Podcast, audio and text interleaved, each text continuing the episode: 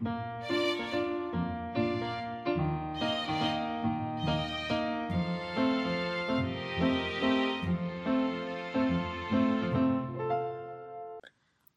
迎来到 c a f e 的小小世界，让我们用小小的时间一起听小小的故事，用小小的思考认识小小的世界。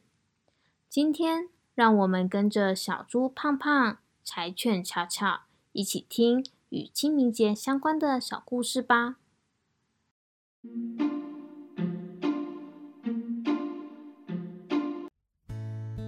老师进到教室，就跟小朋友说：“接下来就是清明连假啦，大家知道这个假期最重要的是什么事吗？”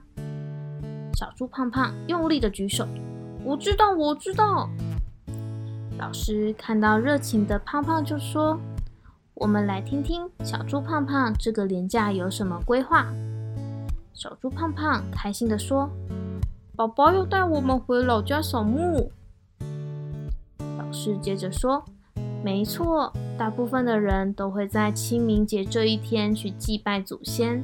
这不仅表现慎终追远的心意，同时也凝聚了在各地工作的亲友。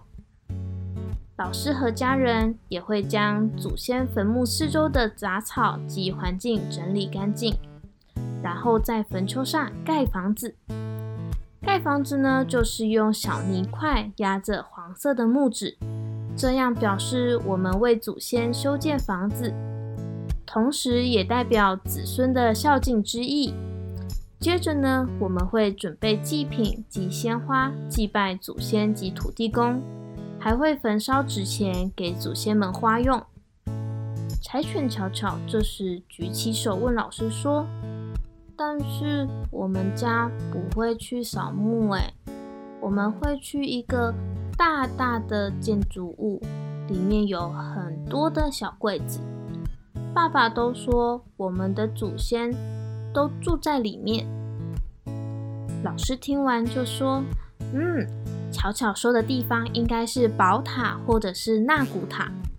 现在越来越多人选择将祖先安放在有专人管理的宝塔里。”这有别于传统的墓园，少了许多繁琐的礼俗，提供给后代子孙简洁又不失庄重的祭拜方式。但是小朋友要记得哦，不论是以什么样的形式来祭祀祖先，最重要的是要带着真心去缅怀过世的亲人。这时，小猪胖胖又举起手说：“我知道，我知道。”昨天妈妈才跟我说一个故事，故事里面的欢爷爷平时很喜欢帮助别人。之后虽然他死掉了，但是他的朋友还是会记得欢爷爷的好。老师接着说：“胖胖说的很好哦，这就像是祖先们给我们的礼物，让后代子孙与他们有一个连结。小朋友回家之后，也可以问问爸爸妈妈。”或者是爷爷奶奶以前家里的小故事，或许啊，你会更了解自己的起源。哦，对了，说到清明节，你们会吃什么食物呢？柴犬巧巧听到问题，很快的举手说：“我们会吃润饼。”老师说：“答对了。”那小朋友知道为什么要吃润饼吗？巧巧接着说。我记得妈妈有跟我说过，是因为一个古人被火烧死了，所以这一天不能烧火煮饭，只能吃润饼。老师点点头说：“巧巧说的很正确哦，这就是寒食节的由来。也因为清明节的时间很接近，渐渐的我们就把润饼和清明。”连接在一起了。小猪胖胖说：“我超喜欢吃润饼的，因为我可以加很多很多的花生粉和糖粉，甜甜的最好吃。”但巧巧却说：“我每次都要请妈妈帮我包润饼，不然那个薄薄的皮一下子就破掉了，里面的东西都会掉出来。老师笑了笑说：“老师也是练习了好多年才学会怎么包润饼的。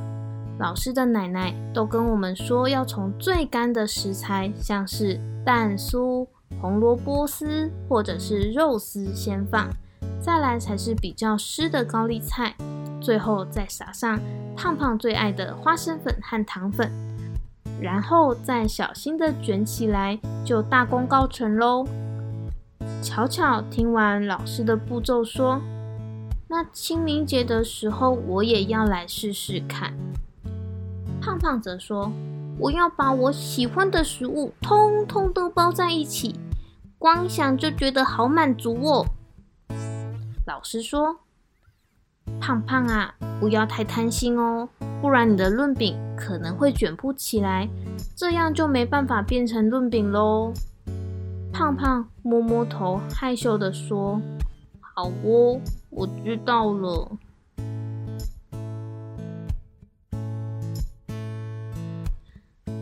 接下来清明年假假期中，小朋友可以和爸爸妈妈一起了解家族里的小故事，透过追思或者是祭祖仪式来怀念已故的亲人。除此之外，小朋友也可以和家人分享润饼的典故，以及故事中老师包润饼的小配包。说不定这次可以和爸爸妈妈一起完成这个小活动。对了对了，除了寒食节及清明节，这次的年假还包含了儿童节。姐姐们也祝大家儿童节快乐！还有，快去我们的粉丝专业看看。得奖的是不是就是你呀？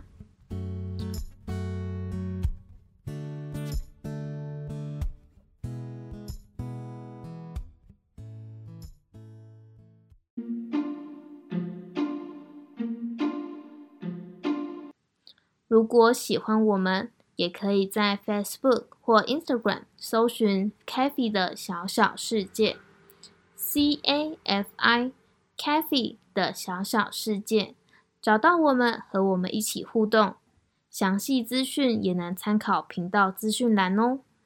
还有，记得按赞分享给好朋友哦。让我们下次同一时间再见喽，拜拜。